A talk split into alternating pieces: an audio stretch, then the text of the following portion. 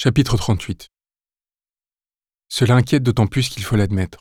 Partout ici, on peut faire fuiter une part de vérité. C'est même là la condition de survie du système. Comme en les meilleurs pays autoritaires, les luttes d'influence doivent pouvoir se mener. Ainsi le rival de M. Arnaud, M. Pinault, a-t-il laissé paraître au point les bonnes feuilles de Mimi.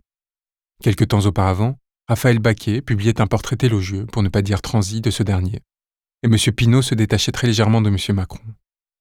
Que l'on soit obligé de lire cette actualité au regard de l'immense redressement fiscal qui venait de s'abattre sur son groupe Kering, mettant à jour un système de fraude qui, selon la tribune, aurait porté sur 55 milliards d'euros en 15 ans, exigeait du milliardaire de laver son image et de montrer ses dents, opération à laquelle le Monde Magazine se prêtait agréablement, est certes quelque peu décevant.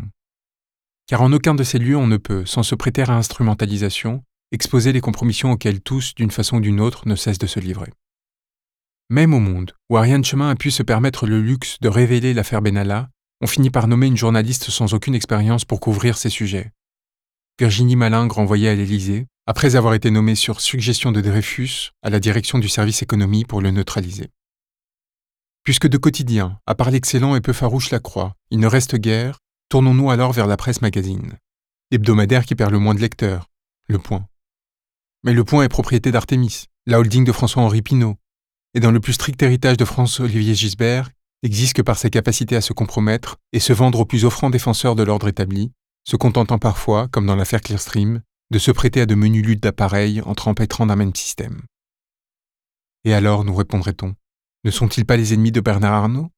N'aurait-on à gagner en participant à ces jeux de solitude s'accroissant Hormis un France Inter ayant perdu tout mordant à force de participer au jeu de l'entre-soi parisien, censurant François Ruffin pendant le soulèvement des Gilets jaunes, un France Culture devenu conservateur, parfois même fascisant, et le service en quête atrophié d'une Radio France sous contrainte budgétaire permanente, il y a bien d'autres radios qui donneront à ces éléments l'espace requis, et l'ampleur permettant non pas de faire un scoop, mais par un long travail de sensibilisation, de réduire puis de neutraliser l'influence de ces corruptions.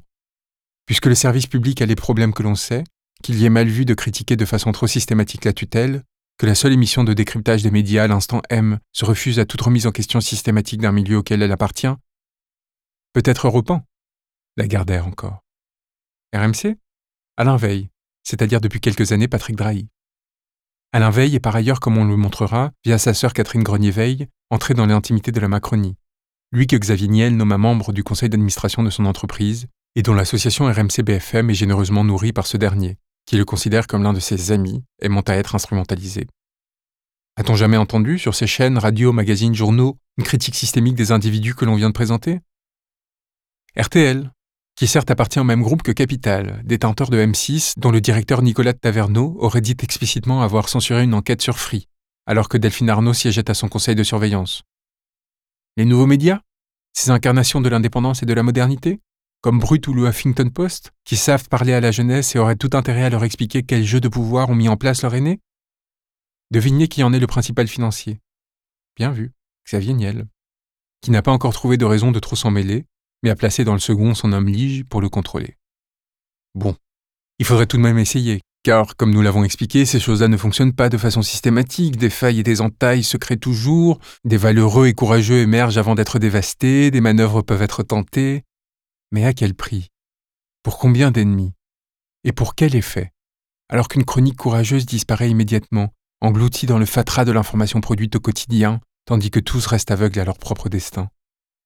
Oui, tentons, comme nous l'avons fait, et admettons que cela ne pourra être fait. Même Marianne, à l'instant absorbée, revenait sur une promesse de publication avortée. Un livre alors? Nous qui sommes si bien introduits, lançons-nous? Fayard, le brillant éditeur d'un demi-livre? Mais Fayard a été racheté par Hachette, c'est-à-dire par Arnaud Lagardère, dirigé effectivement par ce même Ramzi Kiroun qui est intervenu pour protéger Mimi Marchand à Paris Match, et dont la numéro 2 est la femme du grand ami du président, le fameux Bernard Mourad. Grasset? Sous les apparences de différence, le même propriétaire, la même hiérarchie, et on comprend maintenant pourquoi l'ouvrage attribue à Mimi Marchand ce que M. Kiroun faisait. On le dit en passant, mais il faut mesurer ce que ce manque d'intégrité signifie. Stock et bien d'autres, même propriétaire, et l'on devine les immenses basculements qu'il faudrait susciter pour qu'ils osent de front s'en prendre à la Macronie et à ce qui a pu la nourrir.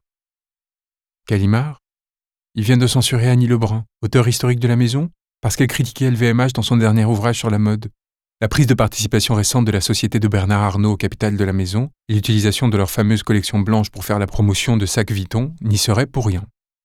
Certes, Annie Lebrun a pu partir chez Stock, laissant 30 ans derrière elle.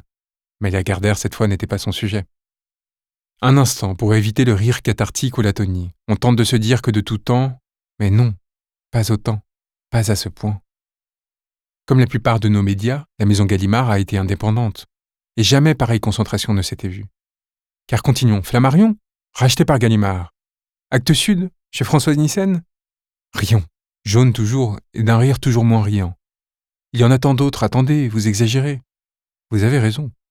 Robert Laffont l'a découverte, avec près de 50 autres éditeurs, propriété du groupe de presse Editis? Vous voulez dire celui qui vient d'être racheté par Vincent Bolloré? Mais il y a bien encore moult éditeurs indépendants.